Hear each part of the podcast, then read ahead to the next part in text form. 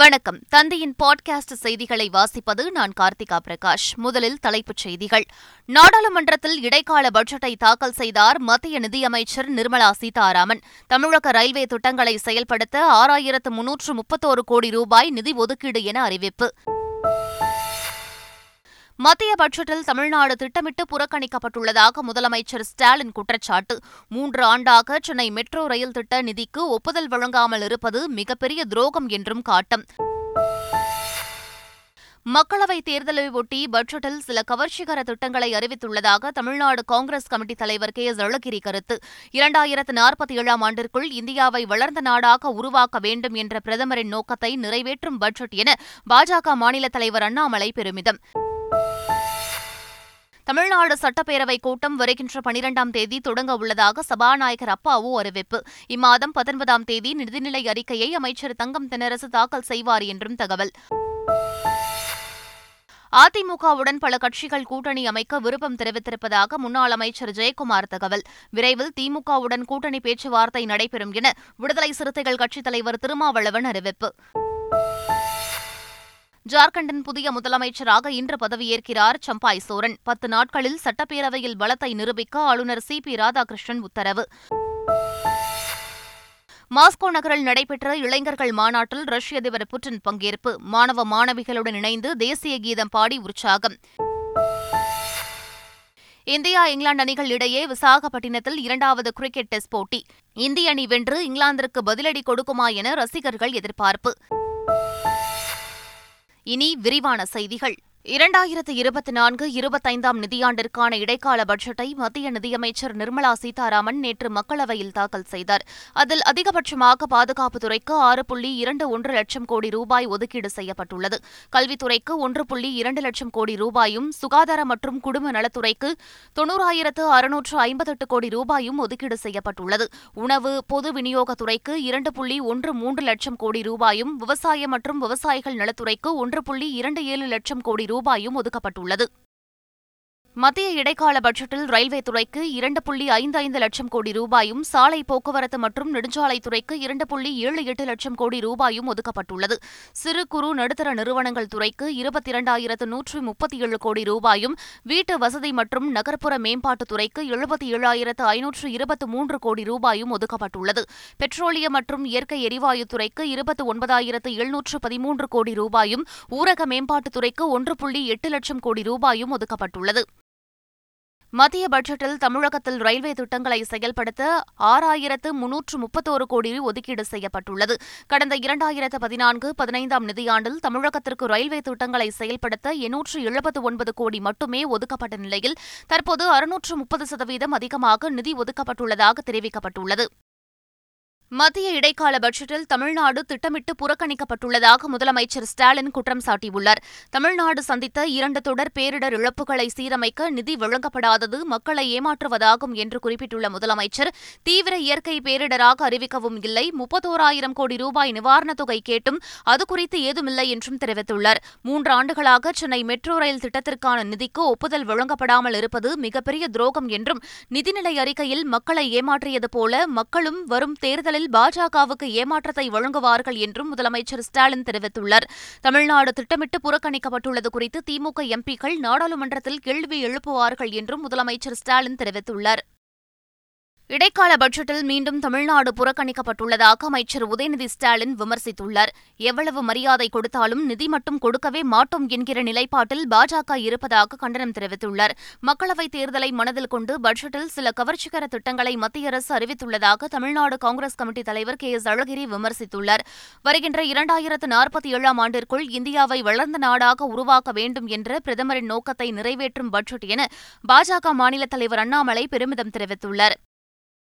பாஜகவினரே அதிர்ச்சியடையக்கூடிய budget என விடுதலை சிறுத்தைகள் கட்சியின் தலைவர் தொல் திருமாவளவன் விமர்சித்துள்ளார் மத்திய அரசின் இடைக்கால பட்ஜெட் தமிழக மக்களுக்கு மிகப்பெரிய துரோகம் உழைக்கும் வகையில் உள்ளதாக மார்க்சிஸ்ட் கம்யூனிஸ்ட் கட்சியின் மாநில செயலாளர் கே பாலகிருஷ்ணன் விமர்சித்துள்ளார் மத்திய அரசின் இடைக்கால நிதிநிலை அறிக்கை மாய பிம்பத்தை காட்டும் முயற்சி என மனிதநேய மக்கள் கட்சியின் தலைவர் ஜவாஹிருல்லா தெரிவித்துள்ளார் இளைஞர்கள் ஏழை எளியோரின் வளர்ச்சியை குறிக்கோளாக கொண்டு மத்திய அரசு செயல்படுவதை இடைக்கால பட்ஜெட் உணர்த்துவதாக புதுச்சேரி முதலமைச்சர் ரெங்கசாமி பாராட்டியுள்ளார் தமிழ்நாடு சட்டப்பேரவை கூட்டம் வருகின்ற பனிரெண்டாம் தேதி தொடங்க உள்ளதாகவும் பத்தொன்பதாம் தேதி நிதிநிலை அறிக்கையை அமைச்சர் தங்கம் தென்னரசு தாக்கல் செய்ய உள்ளதாகவும் சபாநாயகர் அப்பாவு அறிவித்துள்ளார் மாண்புமிகு தமிழ்நாடு நிதியமைச்சர் மாண்புமிகு தங்கம் தென்னரசு அவர்கள் பிப்ரவரி மாதம் பத்தொன்பதாம் தேதி ரெண்டாயிரத்தி இருபத்தி நான்கு இருபத்தைந்தாம் ஆண்டுக்கான நிதிநிலை அறிக்கையினையும் இருபதாம் தேதி ரெண்டாயிரத்தி இருபத்தி நாலு இருபத்தி ஐந்தாம் ஆண்டிற்கான முன்பண மானிய கோரிக்கையினையும் ரெண்டாயிரத்தி இருபத்தி மூணு இருபத்தி நான்காம் ஆண்டுக்கான நம்முடைய கூடுதல் செலவு செலவுக்கான நிதியினையும்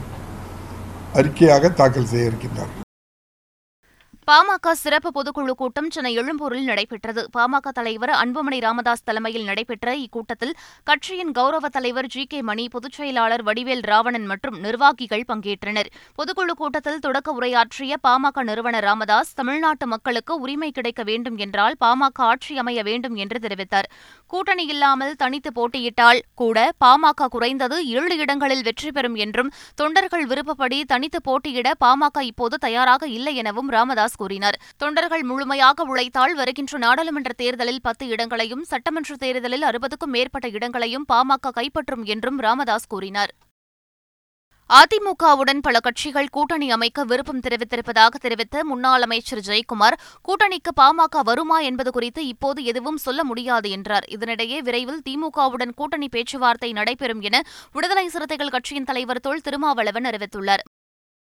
கடலூர் மாவட்டம் விருத்தாச்சலத்தில் உள்ள ஒழுங்குமுறை விற்பனை கூடத்தில் உள்ளூர் வியாபாரிகள் சிண்டிகேட் அமைத்துக் கொண்டு நெல் மூட்டைகளை குறைந்த விலைக்கு கொள்முதல் செய்வதாக விவசாயிகள் குற்றம் சாட்டியுள்ளனர் ஒழுங்குமுறை விற்பனை கூடத்திற்குள் வெளியூர் வியாபாரிகள் அனுமதிக்கப்படவில்லை என கூறும் அவர்கள் அனைத்து வியாபாரிகளும் நெல் கொள்முதல் செய்ய நடவடிக்கை எடுக்க வேண்டும் என மாவட்ட ஆட்சியருக்கு கோரிக்கை விடுத்துள்ளனர் இதனிடையே ஒழுங்குமுறை விற்பனை கூடத்தில் நாற்பத்தைந்தாயிரம் நெல் மூட்டைகள் கொள்முதல் செய்யப்படாமல் தேங்கி நிற்பதால் நெல் மூட்டைகளோடு கடும் அவதிக்கு உள்ளாகி வருவதாக விவசாயிகள் தெரிவித்துள்ளனர்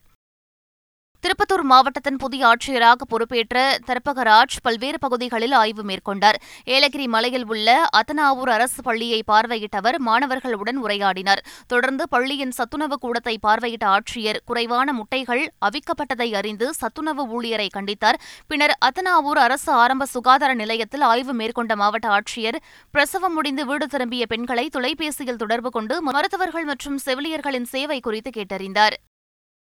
ஈரோட்டில் தனியார் பேருந்து படிக்கட்டில் தவறி விழுந்த மாணவியை நடத்துனர் காப்பாற்றிய வீடியோ சமூக வலைதளங்களில் பரவி வருகிறது ஈரோடு பேருந்து நிலையத்திலிருந்து மேட்டூர் நோக்கி சென்ற தனியார் பேருந்தில் பயணித்த கல்லூரி மாணவி கேசரி மங்கலத்தில் இறங்க எழுந்து படிக்கட்டு நெருக்கே வந்துள்ளார் அப்போது திடீரென படிக்கட்டில் தவறி விழுந்த மாணவியை நடத்துனர் கௌதம் பிடித்து உள்ளே இழுத்ததால் அம்மாணவி உயிர் தப்பினர் பரபரப்பூட்டும் இந்த சம்பவம் தொடர்பான சிசிடிவி காட்சி சமூக வலைதளங்களில் பரவி நடத்துனர் கௌதமுக்கு பாராட்டுகள் குவிந்து வருகின்றன நெல்லை மாவட்டம் விக்ரமசிங்கபுரத்தில் கரடி ஒன்று ஊருக்குள் உலா வருவதால் மக்கள் அச்சமடைந்துள்ளனர் மலையடிவாரத்தில் உள்ள குடியிருப்பு பகுதியில் கரடி ஒன்று புகுந்து இரவில் அங்கும் இங்குமாக உலாவியது இந்த காட்சிகள் சமூக வலைதளங்களில் வைரலாக பரவி வரும் நிலையில் வனத்துறையினர் நடவடிக்கை எடுக்குமாறு மக்கள் கோரிக்கை விடுத்துள்ளனர் பாபநாசம் அருகே கன்றுக்குட்டியை தாக்கிய சிறுத்தையை கூண்டு வைத்து பிடிக்க வனத்துறையினர் தீவிரம் காட்டி வருகின்றனர் நெல்லை மாவட்டம் அணவன் குடியிருப்பு பகுதிக்குள் புகுந்த சிறுத்தை ஒன்று கன்றுக்குட்டியை தாக்கியது அக்கம் பக்கத்தினர் சப்தம் போட்ட நிலையில் சிறுத்தை வனப்பகுதிக்குள் தப்பி ஓடியது இந்நிலையில் சிறுத்தையை கூண்டு வைத்து பிடிக்கும் பணியில் வனத்துறையினர் தீவிரமாக ஈடுபட்டுள்ளனர் தென்காசி மாவட்டம் கடையநல்லூரில் நகை திருட்டில் ஈடுபட்ட கணவன் மனைவியை காவல்துறையினர் கைது செய்தனர் கடையநல்லூர் சேந்தமரம் வாசுதேவநல்லூர் உள்ளிட்ட பகுதிகளில் கூட்ட நெரிசலை பயன்படுத்தி நகைகள் திருடப்பட்ட சம்பவம் குறித்து போலீசார் விசாரணை மேற்கொண்டனர் அப்போது மத்தளம்பாறை கிராமத்தைச் சேர்ந்த வள்ளி இசக்கிமுத்து தம்பதி திருட்டில் ஈடுபட்டது தெரியவந்துள்ளது இதனையடுத்து இருவரையும் கைது செய்த போலீசார் அவர்களிடமிருந்து ஐந்து சவரன் நகைகளை பறிமுதல் செய்தனர் வேலூரில் உள்ள தனியார் நகைக்கடையில் வாடிக்கையாளர் போல் நடித்து இரண்டு பெண்கள் சுமார் நாற்பது கிராம் தங்க நகைகளை திருடி சென்றுள்ளனர் கடை மேலாளர் அளித்த புகாரின் பேரில் சிசிடிவி காட்சிகளின் மூலம் தேடி வந்த போலீசார் இரண்டு பெண்களையும் கைது செய்தனர் அந்த பெண்களிடமிருந்து திருடு போன ஐந்து சவரன் நகைகளையும் போலீசார் மீட்டனர் தேடப்பட்ட குற்றவாளியை மதுரை விமான நிலையத்தில் போலீசார் கைது செய்தனர் துபாயிலிருந்து விமானம் மூலம் மதுரை வந்த பயணிகளை குடியேற்றத்துறை அதிகாரிகள் சோதனை செய்தனர் அப்போது மதுரை குறிஞ்சி நகரை சேர்ந்த மணிசங்கர் என்பவர் இரண்டாயிரத்து ஒன்பதாம் ஆண்டு பதிவான வழக்கு ஒன்றில் தேடப்பட்ட குற்றவாளி என்பது தெரியவந்தது தொடர்ந்து போலீசாருக்கு தகவல் அளிக்கப்பட்டு மணிசங்கரை கைது செய்தனர் சங்ககிரி அருகே பெண்களிடம் வெளிப்பறையில் ஈடுபட்ட இருவரை போலீசார் கைது செய்தனர் சேலம் மாவட்டம் கஸ்தூரிப்பட்டி பகுதியில் இருசக்கர வாகனத்தில் வந்த மர்ம நபர்கள் இரண்டு பெண்களிடம் பத்து சவர நகையை பறித்துக் கொண்டு தப்பி ஓடினர் இது தொடர்பான புகாரில் இருவரையும் தேடி வந்த போலீசார் வாகன தணிக்கையின்போது மடக்கி பிடித்து கைது செய்தனர் செங்கல்பட்டு மாவட்டம் கூடுவாஞ்சேரியில் கல்லூரி மாணவர்களுக்கு கஞ்சா விற்பனை செய்ய முயன்ற ஆந்திராவை சேர்ந்த இருவரை காவல்துறையினர் கைது செய்தனர் கூடுவாஞ்சேரி பேருந்து நிலையம் அருகே சந்தேகத்திற்கிடமாக நின்றிருந்த இருவரை போலீசார் விசாரித்தனர் அப்போது அவர்களிடமிருந்த பைகளில் முப்பது கிலோ கஞ்சா இருந்தது தெரியவந்தது விசாரணையில் அவர்கள் ஆந்திராவை சேர்ந்தவர்கள் என்பதும் கல்லூரி மாணவர்களுக்கு சில்லறை விற்பனைக்காக கஞ்சா எடுத்து வந்ததும் அம்பலமானது தொடர்ந்து அவர்கள் கைது செய்யப்பட்டனா் பழனி தண்டாயுதபாணி சுவாமி கோவிலில் தைப்பூசத்தை முன்னிட்டு உண்டியல்கள் நிரம்பிய நிலையில் காணிக்கை எண்ணும் பணி இரண்டு நாட்களாக நடைபெற்றது ஐந்து கோடியே முப்பத்து ஒன்பது லட்சம் ரூபாய் ரொக்கம் அறுநூற்று எண்பது கிராம் தங்கம் இருபத்தைந்தாயிரத்து நூற்று இரண்டு கிராம் வெள்ளி வெளிநாட்டு கரன்சி மற்றும் நவதானியங்கள் உள்ளிட்டவை காணிக்கையாக கிடைக்கப்பெற்றதாக கோவில் நிர்வாகம் தெரிவித்துள்ளது இதேபோல் ராமேஸ்வரம் ராமநாத சுவாமி கோவிலில் உண்டியல் காணிக்கையாக ஒரு கோடியே ஐம்பத்தெட்டு லட்சம் ரூபாய் எழுபது கிராம் தங்கம் பனிரண்டு கிலோ எண்ணூற்று தொன்னூறு கிராம் வெள்ளி கிடைக்கப்பெற்றதாக கோவில் நிர்வாகம் தரப்பில் தெரிவிக்கப்பட்டது அறிவிக்கப்பட்டுள்ளது கடலூர் தேவதானப்பட்டினம் கடற்கரையில் மனவளர்ச்சி குன்றிய மாணவர்கள் சாதனை நிகழ்த்தும் விதமாக சில்வர் பீச்சிலிருந்து சென்னை மெரினா கடற்கரை வரை நீச்சல் மூலமாக செல்லும் நிகழ்ச்சியின் தொடக்க விழா நடைபெற்றது மாவட்ட வருவாய் அலுவலர் ராஜசேகரன் தலைமை தாங்கி கொடியசைத்து தொடங்கி வைத்தார் மனவளர்ச்சி குன்றிய பதினான்கு மாணவர்கள் நூற்று அறுபத்தைந்து கிலோமீட்டர் தூரத்தை கடலில் நீந்தி வரும் பிப்ரவரி நான்காம் தேதி சென்னை வர செல்லவுள்ளனர் ஜார்க்கண்ட் மாநிலத்தில் ஆட்சி அமைப்பதற்கு ஆளுநர் சி பி ராதாகிருஷ்ணன் அழைப்பு விடுத்ததை அடுத்து எம் எம் மூத்த தலைவர் சம்பாய் சோரன் இன்று முதலமைச்சராக பதவியேற்க உள்ளார் ஜார்க்கண்டில் அமலாக்கத்துறை வழக்கில் முதலமைச்சர் ஹேமந்த் சோரன் கைதானதை அடுத்து ஜே எம் எம் மூத்த தலைவர் சம்பாய் சோரன் நாற்பத்தி மூன்று எம்எல்ஏக்களுடன் சென்று ஆளுநரை சந்தித்து ஆட்சி அமைக்க நேற்று உரிமை கோரினர் ஆனால் ஆளுநர் அழைப்பு விடுக்காத நிலையில் குதிரை பேரத்தை தடுப்பதற்காக எம்எல்ஏக்களை ஹைதராபாத்துக்கு மாற்றுவதற்கு சம்பாய் சோரன் திட்டமிட்டிருந்தார் ஆனால் ராஞ்சி நகரில் மோசமான வானிலையால் அனைத்து விமானங்களும் ரத்து செய்யப்பட்டதால் அவர்களை திட்டமிட்டபடி ஹைதராபாத்திற்கு அழைத்து செல்ல முடியவில்லை இந்நிலையில் சம்பாய் சோரனை ஆட்சியமைக்குமாறு ஆளுநர் சி பி ராதாகிருஷ்ணன் நேற்றிரவு அழைப்பு விடுத்தார் பதவியேற்ற பத்து நாட்களில் சட்டப்பேரவையில் பெரும்பான்மையை நிரூபிக்க வேண்டும் என்று ஆளுநர் உத்தரவிட்டுள்ளார்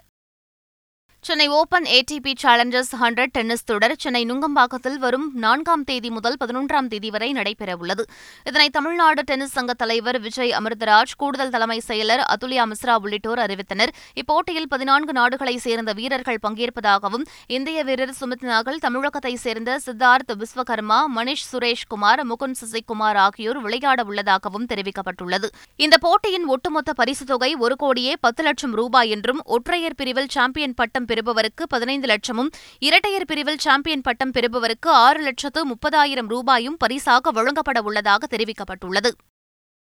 இந்தியா இங்கிலாந்து அணிகள் இடையேயான இரண்டாவது கிரிக்கெட் டெஸ்ட் போட்டி விசாகப்பட்டினத்தில் இன்று தொடங்குகிறது இந்தியாவில் சுற்றுப்பயணம் மேற்கொண்டுள்ள இங்கிலாந்து அணி ஐந்து போட்டிகள் கொண்ட டெஸ்ட் தொடரில் விளையாடி வருகிறது தொடரின் முதல் போட்டியில் இங்கிலாந்து இருபத்தெட்டு ரன்கள் வித்தியாசத்தில் வெற்றி பெற்ற நிலையில் இரு அணிகளுக்கும் இடையேயான இரண்டாவது டெஸ்ட் போட்டி இன்று விசாகப்பட்டினத்தில் தொடங்குகிறது இந்த போட்டியில் வென்று இங்கிலாந்துக்கு இந்தியா பதிலடி கொடுக்குமா என ரசிகர்களிடம் எதிர்பார்ப்பு ஏற்பட்டுள்ளது மாஸ்கோ நகரில் நடைபெற்ற இளைஞர்கள் மாநாட்டில் ரஷ்ய அதிபர் புட்டின் கலந்து கொண்டு தேசிய கீதம் பாடினார் இளைய தலைமுறையினரை சமூகத்தில் முழுமையான வாழ்க்கைக்கு தயார்படுத்தும் விதமாக நடத்தப்பட்ட இந்த மாநாட்டில் ஏராளமான மாணவ மாணவிகள் கலந்து கொண்டனர் அங்கு வைக்கப்பட்டிருந்த கார்ட்டூன் பொம்மைகளை கண்டு ரசித்த ரஷ்ய அதிபர் புட்டின் அவற்றின் மீது கையெழுத்திட்டார் பின்னர் மாணவ மாணவிகளுடன் இணைந்து தேசிய கீதம் பாடி அனைவரையும் புதின் மகிழ்ச்சியில் ஆழ்த்தினார் பெல்ஜியம் தலைநகர் பிரசல்ஸ் நகரை டிராக்டர்களுடன் விவசாயிகள் முற்றுகையிட்டுள்ளதால் பதற்றம் ஏற்பட்டுள்ளது அங்குள்ள ஐரோப்பிய யூனியன் நாடாளுமன்ற கட்டடத்தை சூழ்ந்துள்ள விவசாயிகள் வேளாண் பயிர்களுக்கு கூடுதல் விலை நிர்ணயம் செய்ய வேண்டும் வரியை குறைக்க வேண்டும் உள்ளிட்ட பல்வேறு கோரிக்கைகளை வலியுறுத்தி விவசாயிகள் போராட்டத்தில் ஈடுபட்டுள்ளனர் கற்களை வீசியும் தீ வைத்தும் வன்முறையில் ஈடுபட்டவர்களை போலீசார் கண்ணீர் புகை குண்டுகளை வீசியும் தண்ணீரை பீச்சியடித்து விரட்டினர் யுக்ரைனுக்கு நிதியுதவி அளிப்பது தொடர்பாக ஐரோப்பிய யூனியன் தலைவர்களின் மாநாடு பிரசல்ஸ் நகரில் நடைபெறவுள்ள நிலையில் விவசாயிகள் போராட்டத்தால் நகரே ஸ்தம்பித்துள்ளது மீண்டும் தலைப்புச் செய்திகள் நாடாளுமன்றத்தில் இடைக்கால பட்ஜெட்டை தாக்கல் செய்தார் மத்திய நிதியமைச்சர் நிர்மலா சீதாராமன் தமிழக ரயில்வே திட்டங்களை செயல்படுத்த ஆறாயிரத்து முன்னூற்று முப்பத்தோரு கோடி ரூபாய் நிதி ஒதுக்கீடு என அறிவிப்பு மத்திய பட்ஜெட்டில் தமிழ்நாடு திட்டமிட்டு புறக்கணிக்கப்பட்டுள்ளதாக முதலமைச்சர் ஸ்டாலின் குற்றச்சாட்டு மூன்று ஆண்டாக சென்னை மெட்ரோ ரயில் திட்ட நிதிக்கு ஒப்புதல் வழங்காமல் இருப்பது மிகப்பெரிய துரோகம் என்றும் காட்டம் மக்களவைத் தேர்தலை ஒட்டி பட்ஜெட்டில் சில கவர்ச்சிகர திட்டங்களை அறிவித்துள்ளதாக தமிழ்நாடு காங்கிரஸ் கமிட்டி தலைவர் கே எஸ் அழகிரி கருத்து இரண்டாயிரத்து நாற்பத்தி ஏழாம் ஆண்டிற்குள் இந்தியாவை வளர்ந்த நாடாக உருவாக்க வேண்டும் என்ற பிரதமரின் நோக்கத்தை நிறைவேற்றும் பட்ஜெட் என பாஜக மாநில தலைவர் அண்ணாமலை பெருமிதம் தமிழ்நாடு சட்டப்பேரவை கூட்டம் வருகின்ற பனிரெண்டாம் தேதி தொடங்க உள்ளதாக சபாநாயகர் அப்பாவு அறிவிப்பு இம்மாதம் பத்தொன்பதாம் தேதி நிதிநிலை அறிக்கையை அமைச்சர் தங்கம் தென்னரசு தாக்கல் செய்வார் என்றும் தகவல் அதிமுகவுடன் பல கட்சிகள் கூட்டணி அமைக்க விருப்பம் தெரிவித்திருப்பதாக முன்னாள் அமைச்சர் ஜெயக்குமார் தகவல் விரைவில் திமுகவுடன் கூட்டணி பேச்சுவார்த்தை நடைபெறும் என விடுதலை சிறுத்தைகள் கட்சித் தலைவர் திருமாவளவன் அறிவிப்பு ஜார்க்கண்டின் புதிய முதலமைச்சராக இன்று பதவியேற்கிறார் சம்பாய் சோரன் பத்து நாட்களில் சட்டப்பேரவையில் பலத்தை நிரூபிக்க ஆளுநர் சி பி ராதாகிருஷ்ணன் உத்தரவு மாஸ்கோ நகரில் நடைபெற்ற இளைஞர்கள் மாநாட்டில் ரஷ்ய அதிபர் புட்டின் பங்கேற்பு மாணவ மாணவிகளுடன் இணைந்து தேசிய கீதம் பாடி உற்சாகம் இந்தியா இங்கிலாந்து அணிகள் இடையே விசாகப்பட்டினத்தில் இரண்டாவது கிரிக்கெட் டெஸ்ட் போட்டி இந்திய அணி வென்று இங்கிலாந்திற்கு பதிலடி கொடுக்குமா என ரசிகர்கள் எதிர்பார்ப்பு இத்துடன் பாட்காஸ்ட் செய்திகள் நிறைவு பெறுகின்றன வணக்கம்